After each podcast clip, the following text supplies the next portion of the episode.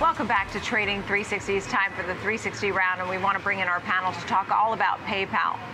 Andrew Bauch with us, Director, Senior Research Analyst at Nikko Securities America, and Paul Golding, Lifestyle and Payments Analyst at Macquarie Group.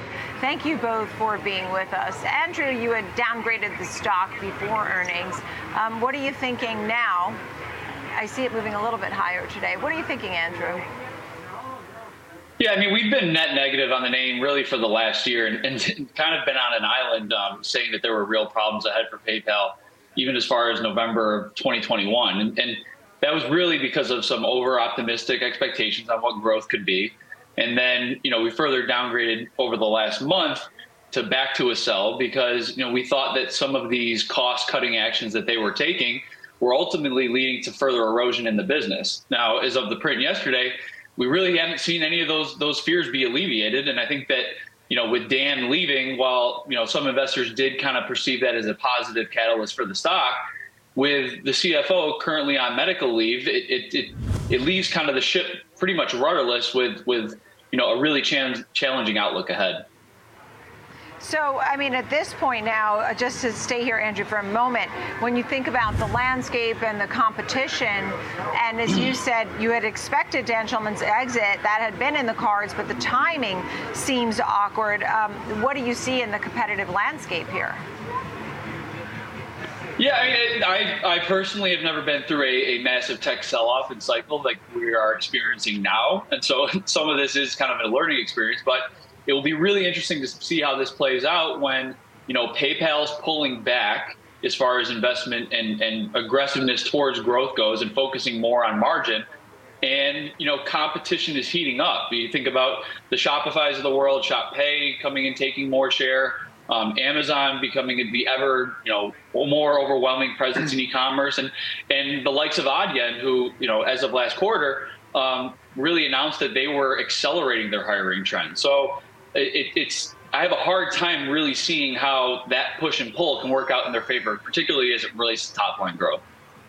All right. Well, on the other hand, we have an outperform rating here over at Macquarie. Paul, tell me more about that. Um, you think they're doing a few things right here. You got the earnings in, um, the, the, better than expected earnings that were largely expected, as you said. Tell me, Paul, your thoughts and why the outperform rating. Yeah, thanks, Nicole. So, uh, the way we see PayPal is, is the, the digital wallet processing incumbent. 435 million actives, 79% digital wallet acceptance penetration across the 1,500 largest North American and European retailers.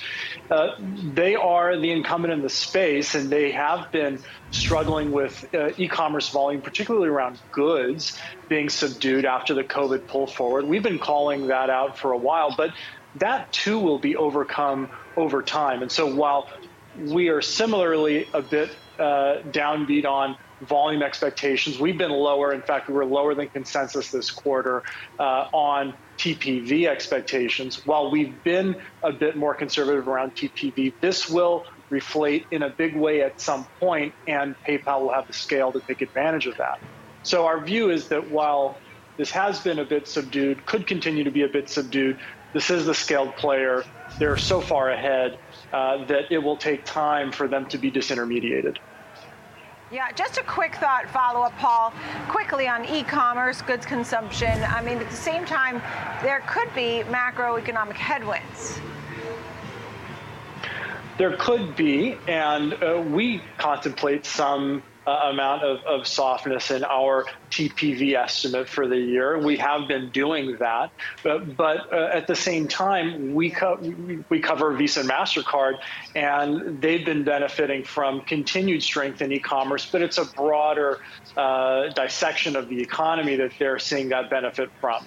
And so that's why we continue to come back to goods consumption and e commerce purchasing of goods and household formation, how that was pulled forward through COVID. And so that's the unlock that could come once we overcome that. And then could we have tailwinds going into 2024, Andrew? Could things be changing and what would you look for, particularly in the space when they have all this competition? I mean, I think of so many of the other uh, fintech and payment, you know, platforms. Uh, yeah, of course. Uh, given their bent to e-commerce, I don't think that that's obviously a rising tide will lift all boats.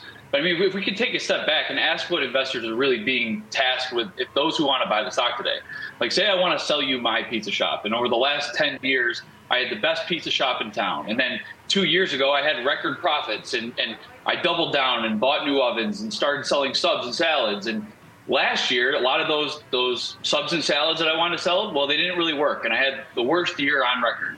And now I'm letting you know that I'm leaving in the next year. The guy who usually does my books, he's on a leave of absence, and I don't really know when he's going to come back.